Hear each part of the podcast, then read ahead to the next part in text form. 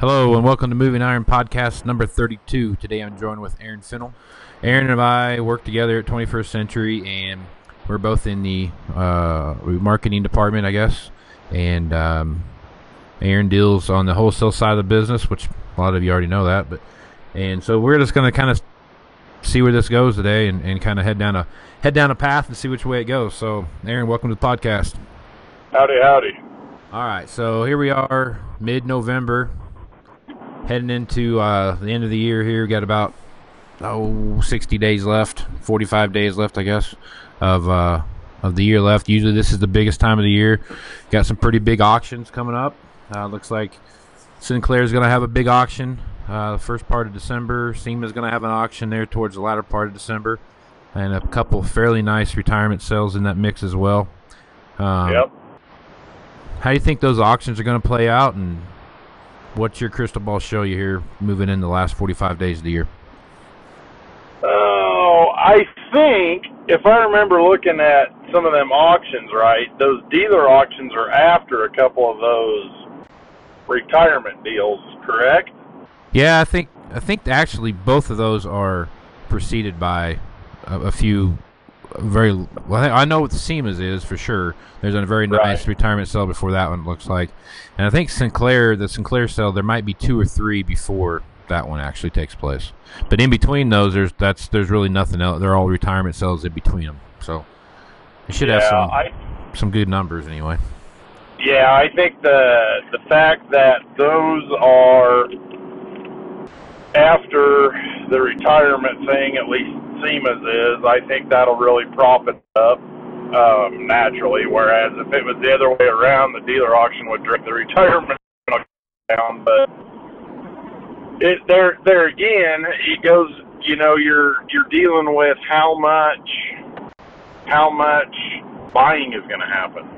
You know, that's that's the big question. I think for for the amount of activity I've seen here of late, I think year end is going to be pretty decent, but I think you're going to be in pockets. Um, talking to guys across the country, though, you know, for the most part, everybody's yields were just batshit crazy. So that does take some of the sting out of the price, but on the flip side of that, you know, the the price every time the USDA opens their mouth, they just cut corn in half. So it, you know, it's going to be a matter of how much was contracted, how much was, you know, if you got guys sitting there and it was in the upper threes and they didn't sell, they're going to be wishing they did, you know. Yeah. So it, it's it's all kind of a crapshoot right now, but by if any if everything's typical, but in a three four dollar corn scenario instead of a five six dollar corn scenario, there there's going to be some buy-in because for the most part, you know, guys don't want to pay taxes, and if they got an excuse to buy something, they'll use it. Mm-hmm. What this? You know, we saw this happen. Plus, plus there's, you know, it's going to be the typical scenario. Late model, low hour stuff's going to shine, shine like a diamond turds will be turds. But I, you know, there there's so much less new going on that that the late model low hour I think is really going to be pretty strong. Well, it's a very similar situation to what it was last year when SEMA had their last sell they had. Um, yeah, that they they should be Terry and the boys should be proud of that deal. That was that was uh, it was strong. The only thing I worry about auctions in late December is how many people have have made purchases by that time. And right. there's no lack of auctions right now, and there's still a lot of retirement sales going on. So it's hard to say what's going to happen. But I, I think that they uh, they could very easily have a very similar situation what they've what they've seen this year. I mean, there's not the coin the the uh, soybean run that that was there last year, this time last year, um, on the commodity market side of things. But there is also, but they're also their last sale was in wasn't it in early November last year? No, I thought it was at least late November, early December. Might have been. It was it was it was damn cold. I do remember that. Yeah, it was very cold standing out there. Um, so yeah, there's a good opportunity I think there for a lot of people to uh, go out and find some stuff, and the one thing about the auction market today compared to the last two or three years that there's not a lot of a lot of dealership auction stuff going on. Right. You know, and like you were saying with having it be late and how many guys have bought already. Shout out to the boys at, at Sullivan Auction. They put out that beautiful catalog, and shit, I've had it at my house for feels like a month already. Yeah.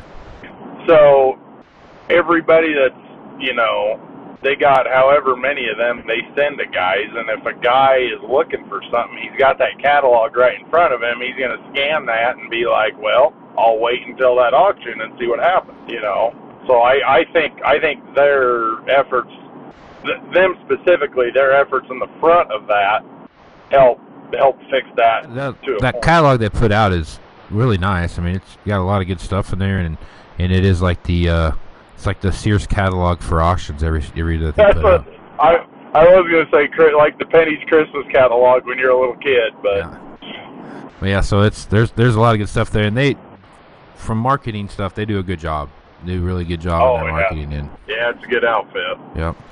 So what do you think when you the guys you talk to, jockeys you talk to, dealers you talk to, all the guys you talk to out there? What do you see as some trends that you see kind of starting to emerge that will carry through uh, the end of the year into uh, 2018? Well, at the risk of sounding like a complete moron, I'm not sure what there are for trends right now. um, the market as a whole, is, the wholesale specifically, has been a little bit of a crapshoot. It's really hard to peg anything with a trend or anything with a super hot item. Um, other than you know because of time of year you got guys buying four wheel drives and that kind of thing um, but for the most part it's there's not sprayers maybe you know from a which time of year is real odd but sprayers are still moving um, and I think whether it's another dealer or wholesaler that has some export ties. I, I feel like that's pretty export driven at the moment. Um, but like combines, row crops, planters, and four wheel drives, other than a little bit here and there, there's nothing that is a real, real hot ticket item right now. In, in the dealer world, you know, the late model, low hour, good price, that kind of stuff's flowing through pretty decent. But there's there's just not you know, like stamp it row crop tractors super hot or stamp it as combines are super hot. There's not a real big trend line for anything that's just super sexy out of this world. Can't get enough of it right now. Mm-hmm. It's just real kind of piece and part and this and that kind of scenario right now. Do you think a lot of that, what you're talking about there, you think that's driven by the fact of of the way equipment inventories are across the country?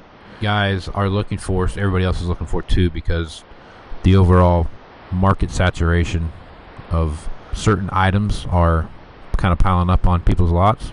Like for example, like 2,500 hour 8Rs, 3,000 hour 8Rs. There seem to be like a fair amount of those out on in the world right now. But trying Right. to find the 500 hour or 1,000 hour or 1,500 hour or 2,000 hour something, you know, that those are getting harder to find.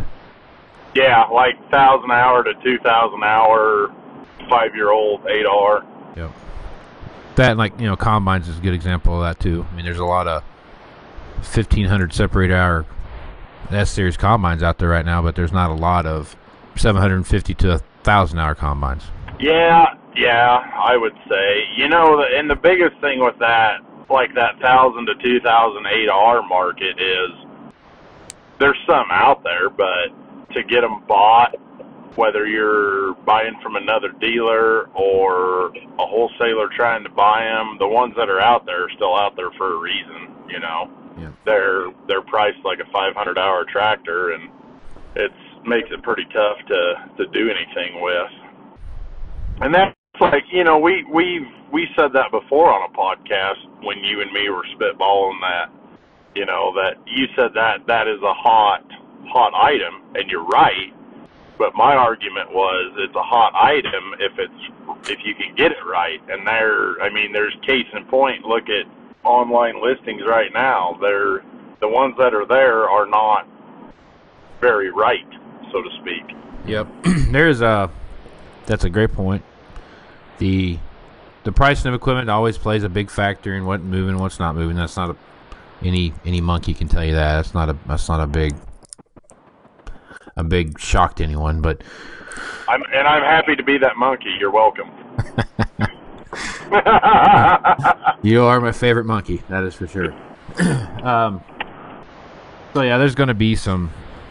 I think there's going to be from the evaluations that I'm that I've been looking at and, and the amount of activity our salesmen are going through. I can't believe that we're on an island somewhere that, that there's not the same thing going on across the the rest of, of the uh, North American equipment marketplace. But um, going into 2018, you see anything that stands out to you that you're going to pay attention to or keep your eye on? Oh man, I'm kind of interested to see what happens. Believe it or not, with combines in the next year, just because they're still until somebody loads them up and drops them off of a ship in the middle of the ocean. There's just so much of the 12s and 13s, and they are so dirt cheap, as as people know, or or should be when you trade for them. That I've noticed here lately a lot of pressure in auction values and whatnot on 14s, and as as recent as last year, a 14 was still a sexy combine. Now you know, I and I realize the years passed, and you know we're even in a different series of combine now. But it, it's really surprising to me to see how you know stuff drops off every year and gets uglier. But like 14 combines just kind of fell out of bed for the most part. They went from a good, sexy combine, and it doesn't cost me what a 15 or 16 does but it's still a good machine to uh it's like a 12 and 13 and you know not that drastic obviously they're not as low as those two but they're they're hurting and I, i'm i'm interested to see what kind of effect maybe like 15s have and 18 mm-hmm. just because you know there was still a lot of 14 sold that that was kind of it there wasn't that factor in 15s and sure not in 16s. So I'm kind of interested to see how how that kind of shakes out in the next year. Yeah. Now, as far as any participation in that, that remains to be seen. But that the combine world, because of the glut, you know, in in the S600 series, there's you know there's so much glut early and hardly any at the end. It's kind of it's going to be kind of interesting to see how that kind of shakes out throughout the next year. Yeah. Well, we just added one one more combine year to the mix. I mean, you threw the 17 into the mix, so now you got you know 17s, 15s, 16s. Those are all going to be your quote premium machines now. Your your your late model stuff. The 14 is kind of in that in between year of it's not an 11, it's not a 12, it's not a 13, but it's not a 15 either. So it's going to be it's going to be a tween. I completely agree with you. That's a that's a good analysis that I I hadn't thought much about, but that's a that's a great that's a great uh, great vision on your part there. Well, it should be kind of like kind of like Superman, you know. Right. You can You're like that all knowing eye, right? There you go. Yeah. That's the whole deal.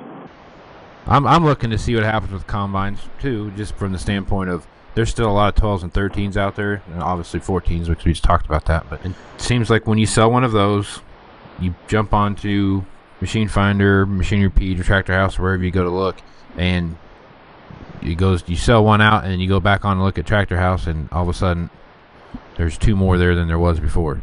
they right. just, they like multiply. They're, they're like coyotes. The more you kill them, the, the more they come back. You know what I mean? So it's just yeah, it's or like Gremlins, you know. Right. Once upon a time, it was cute and fuzzy, and someone got all those combines wet, and now look. Yep, and they fed them after midnight, and they turned into. you know what else I was?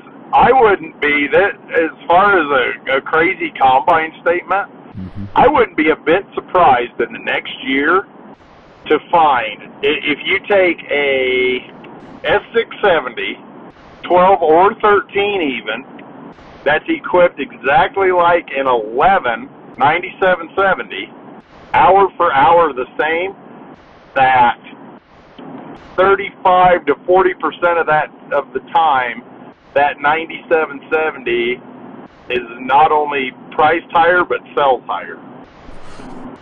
I, I'd agree with that. I mean, Just for you know activity across across North America, if you will, that there there's still so many people in love with those things. And granted, they you know, for the most part, they were the perfect combine. You know, they they had the capacity, the simplicity, but the enough bells and whistles to make your long day comfortable. Mhm. It's it's just I I I really think that that you know I I wouldn't be a bit surprised to see that happen. Yeah. Maybe next year, even the year after. Yeah, you, I, I think you're probably right because there won't be that blend of series that you see now between like a 60 and a 70 or a 50 and a 60. You know, um, those two kind of blur together, and there are guys that will buy the the 2010 or 11 9770 over a 12 or a 13 S6 or S670 if the Right. if you give them the right, if you give them the, the the equal option for each other because I mean let's be honest with each other there, there's not a much difference between the two in price right now I mean you're talking hundred thousand dollar ninety seven seventy hundred fifteen thousand dollar ninety seven seventy and a hundred twenty five or hundred thirty five thousand dollar 12 13 model S670 there's not an incredible amount of, of space between the two when you're looking at pricing so when a guy that, that's really in love with the 9770 he's thinking to himself like, well, for fifteen grand, I can go get this other one or really get the one that I really want. And I think that's what Well, you're and that's now. and that's what I'm getting at. It's not even the fifteen grand. Yeah.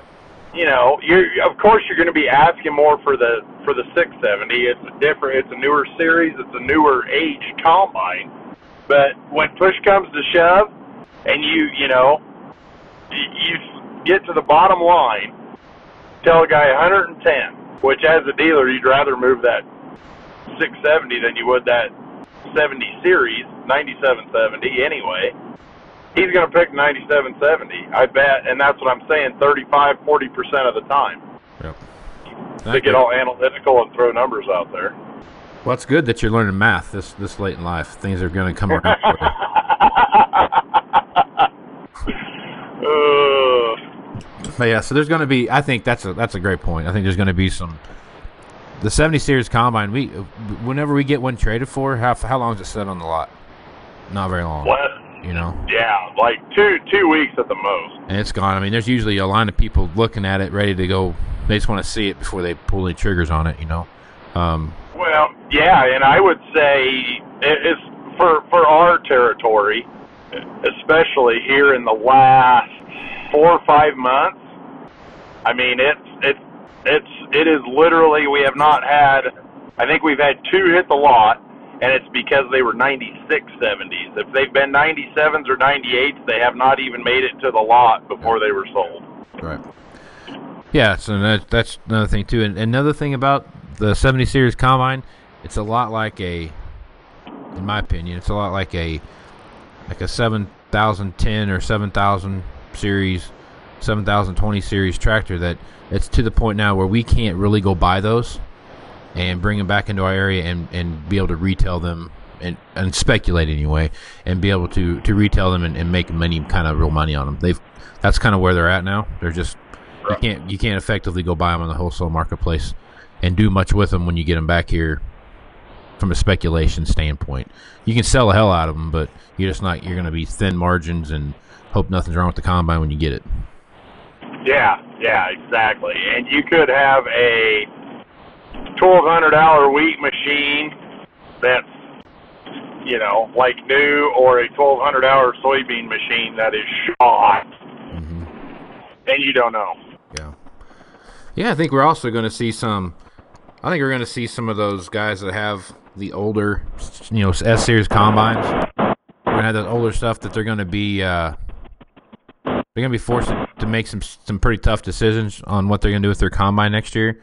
Either spend a lot of money reconditioning it because I was talking to some parts guys today at, a meeting that I was at, and they were talking about the number of of massive failures that they've had on machinery this year compared to the years over past years, and it has turned into a, uh, a pretty good parts and service business for these guys here coming into this into the into the harvest here, getting the stuff to finish up harvest. So some of these guys could have a pretty serious amount of reconditioning costs that they're going to be faced with, and that could drive them to come maybe look at some of these 13, 14, 15 model combines. That's not going to cost them an arm and a leg to trade up to. Right, right. That's that's exactly right. And it you you are right. Even even across the country, I have seen you know through social media and whatnot. There's been a seems like quite a bit of high dollar massive failure, like as, as you just called it. But keep in mind, everybody, even even the guy all the way back to the 7700 combine, everybody's trade cycle is stopped. Oh yeah, because Yeah. of the, the beauty of three dollar corn. So yeah. There's you know the guy that kept his S a year or two longer, the guy that kept his 70, 60, 50, you know, on down the line, everybody's kept it longer than they normally would. And well, yeah, I think it'll go okay. And then nope. Yeah, everyone's been running these machines on whether it's a combine, tractor sprayer, whatever it is. For the most part, they've been running them with duct tape and baling wire as much as they can. And now they're they're going to be forced to do some stuff. That's going to drive some sales, I think, next year, um, going into into the spring. I don't know that. I think the first part of the year is going to be very similar to like it was the last couple years. You know, where it's been January, February have been pretty quiet. Uh, March picks up a little bit. April gets a little busier, and then after everything's planted, then they start looking at, do I need a new combine? What am I going to do with my combine? Um, you know, our winter service programs and stuff like that are going to, as those start filling up, that's going to be kind of a tale of, of what guys are going to be doing with their machines. Think you can look at signups and be able to decide if, when they get through, get inspection, and get that stuff looked at, it's gonna. I think a lot of guys are gonna say, "I'll just trade it," and I- talk I- with my banker. Yeah, you just hit the nail on the head there. If he's got a big repair bill, Yeah. that's what's going to drive the, the trading now. So I, and, and I think, well, usually that don't really get rolling in the shops, at least around here till January or so. And I, I think because of that, you know, keep in mind, we've been, we're kind of in the bottom now and we're on a downhill climb two years before that, that guys, you know, they, they didn't trade and they didn't fix a hell of a lot either. So there's going to be some big repair bills. Not everybody, but, you know, some guys out there are going to have some big repair bills because they didn't trade. They didn't maybe fix everything. You know, they, they held their mouth right and fingers crossed and turned the radio down to listen to noises and got through. And they're going to have some big repair bills, whether it's tractor, sprayer, combine, whatever. And I think that could drive some trades. And that's where, you know, your sales force needs to be paying attention. You know, everybody that's each salesman, whoever is their customer on there, they need to be teamed up with the service department and watching that with an eye and being like, you know, it, say say a guy's got an eighty five thirty and his damn green lights twenty thousand dollars. That's asinine. Trade that son of a bitch. You know, they they need to be watching that like a hawk. And Yeah, I I think- think that's where I think that's where the a little creativity and I think you can make some magic happen in that aspect. Looking at over looking at everything that's there, I really think that there's going to be even if they buy the parts themselves and install them themselves, they're still going to be faced with a large amount of, of money that they're going to have to do something with. So it's you know, like I said, it's hard to know what these guys are going to do. I thought I had it pegged last year, but I was wrong.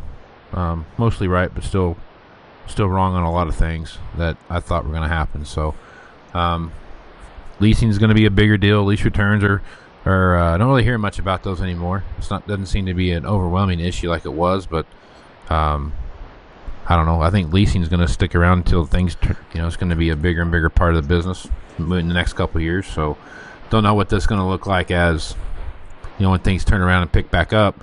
If guys will be focused more on cash flow and what and what manufacturers will do with with residual rates, but feels like to me that the leasing is going to be there. Lease returns are always going to be a, I think, a good source for us to to to source and fill holes in our equipment. So and we've done that in the past, and it's worked out well for us. So, what do you think about leasing and those kind of things?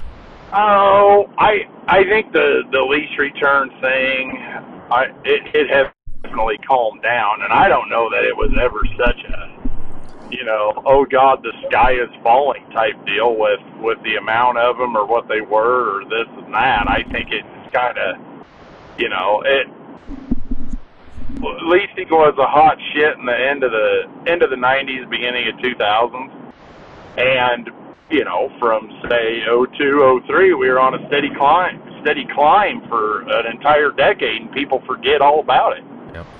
You know, for the most part. Now, since everybody forgot about it, it kind of caught everybody off guard again, and now everybody readjusts and back at it and digging into that world far as the amount of leases done, you know, and, and the lease returns coming back, they don't do one years no, anymore. So you're on to two year. Most guys are doing a two or a three. Typically, at three years, your sweetest payment. And you know, you you do a this when you're on new equipment, you do a three year lease. You throw that extra year or two of PowerGard on there, and that's usually your sweet spot. Well, that being the case, I don't think you're going to have a hell of a lot of lease return market flooding going on this year. Uh, and I and I could be wrong. I don't know what what's all out there. Us us as a company, we never have leased a hell of a lot. We've done more in 17 than ever, all the other years combined and and a lot of that, you know, some of that's our internal lease company and stuff like that too, just to get creative. But I, I just don't think it's going to be, you know, this sky is falling type deal. But I could be wrong. You know, I, I think I think it'll. It's kind of like anything; it'll correct itself a little bit. You just gotta see where you're at and hammer down, man. It's all payment driven. Every market, all this entire market's a payment-driven marketplace. So. Oh, absolutely. Even yeah, even if you're shit, it could be a ten foot three point shredder right now, and it's a payment it's a payment driven purchase. Right. Everything is payments, payments, payments because there is no cash. There plain ass is no cash. Yeah, the cash flow is very slim, um, and there's more of a trickle now than it is a flow. Um, but there's a So that's going to be a problem. That's going to be a problem like that for the next couple years until commodity prices bounce back around. It is what it is. It's the cyclical nature of this business. So nothing that that hasn't happened in the 90s or the 2000s or the 80s or the 70s or the 50s or this every year every decade there is a something that happens that that that shifts guys from being a how they manage their balance sheets. So that's where we're at now, and that's what we're going to have to deal with. And you know, whoever can can support that that payment structure they're looking for is going to win. Yeah, I can remember back in the 1920s there was there was a hell of a lot of Waterloo boys just flooded the market on lease returns, and that that took a while to digest that. But you know, got got rid of a few draft horses here and there and cleaned them out, so it, it worked out fine next thing you know, you're you're doing you're taking your Johnny Popper out there and, and ripping some ground. You know, things are there. You go. Things took off. Got took a, got an like unstyled, unstyled A with spoke wheels. Get after it. All right, man. Well, I think we've covered pretty good gambit here. So, any parting words before we shut it down? No, you know, I think uh, I, you know, and you always ask me when I'm on here how to how to peg the business, and I like to think I know what the hell's going on, but it feels like the the longer we go in this market dip, this soft bottom keyword, it's it's really hard to peg what's hot, what's not, what's good, what's bad, and all that. You know, I, you just gotta, as far as the the world of used equipment, it's kind of a crapshoot right now. Other than cheap cheap wins. Yeah. Well, there's there's there's one positive and one negative that come that I see right now, and the positive is there's stability in in used equipment. Right. There's not big swings in the marketplace right now. There's not a big cascading collapse that we're trying to to get ahead of. Um, every time there's an auction, nothing's really surprised anymore what something sells for. Not a big shocker. The, right. The backside pressure with that is, for the past two years, guys' cash flow has been what it's been, and it's been very poor. And these they have struggled. The, the producer has struggled to get the operating note they need or get the new equipment they need to, to do whatever they need to do to grow their farm or do whatever it is that they're doing. And a lot of guys are just hanging on and trying to make it to the next day. And after a while, that's going to cause some balance sheets to be in a very bad position. And, and what does that look like? And how much longer is this going to last? And how much longer can they hold on? So that's where we're at. It's positive well, side. We're there. Good, a good stability, some stability in the marketplace more than there's been in a long, long time. And the other side is just overall balance sheet health with the producers that we deal with. Yeah, yeah, and that's you know I guess what I know I it, it's it's frustrating, you know, in in the market for for the for the position the producers are in that there isn't a more aggressive approach across the country maybe is how I would put it. Um, you know, just I, I think farmers like machinery. Okay, point blank, they like machinery. If they didn't, there would be no farm show, right? There would be no no machinery Pete TV. There would be none of that if farmers didn't like machinery. They do. They love it. Whether it's old, new, whatever, they love it and they want to buy it. And if I think, you know, we're we're in a marketplace where if you're aggressive and you're watching values of stuff, not not mythical book values and all this, but real life. I'm going to write a check today values of stuff. I think you can still move a lot of machinery. I really do. Yeah. It might take a little bit of creativity on financing all that, but what's that driven off of? The damn purchase price. So I think if you're aggressive to start with, a little creative after that, I think you can move some iron. Hashtag moving iron. so I think what you're so I think what you're saying there is that it's a payment-driven marketplace. Well, yeah, it is. Yeah, we've said that numerous times today, but it all starts with what the hell the price of the equipment is. Right. You know what I mean? Which which affects the payments. Right. Yeah, so it's a right. So it's a payment-driven marketplace. But it all starts with the price of the machinery. you you can't have the same payment on a hundred and seventy five thousand dollar four wheel drive that you're that you would on a two hundred fifty thousand dollar four wheel drive, and it's the same tractor. It all depends on how much you put in the trade. Overbook the trade, you win every time. That's what I always say. Yeah, that that that's that's productive. Yep. That gets you places. That's, that's a good business practice. It wins every time, right? Yeah, every time. All right. That's going to do it for this edition of the Moving Iron Podcast. I'd like to thank Aaron for being on the podcast. Remember, if you'd like to continue any of these conversations, you can hit me up on Twitter, Facebook, Instagram, or LinkedIn. You can also send me an email at movingironpodcast at movingironpodcast.com. Moving Iron LLC has a website, movingironllc.com. Here you can find information on the 2018 Moving Iron Summit in Las Vegas, past and current episodes of Moving Iron Podcast, and articles from Moving Iron blog. Throughout the year, there will be guest bloggers writing various topics from their point of view. If you'd like to support the podcast, there's three ways to do that. You can leave a message at your favorite podcasting platform. You, you can subscribe to the podcast at your favorite podcasting platform, or you can use the Amazon click through at movingironllc.com. You have the same experience you're accustomed to, but you help support the podcast. This podcast can be found on iTunes, Google Play, Stitcher Radio, TuneIn Radio, and SoundCloud. So until next time, let's go move some iron.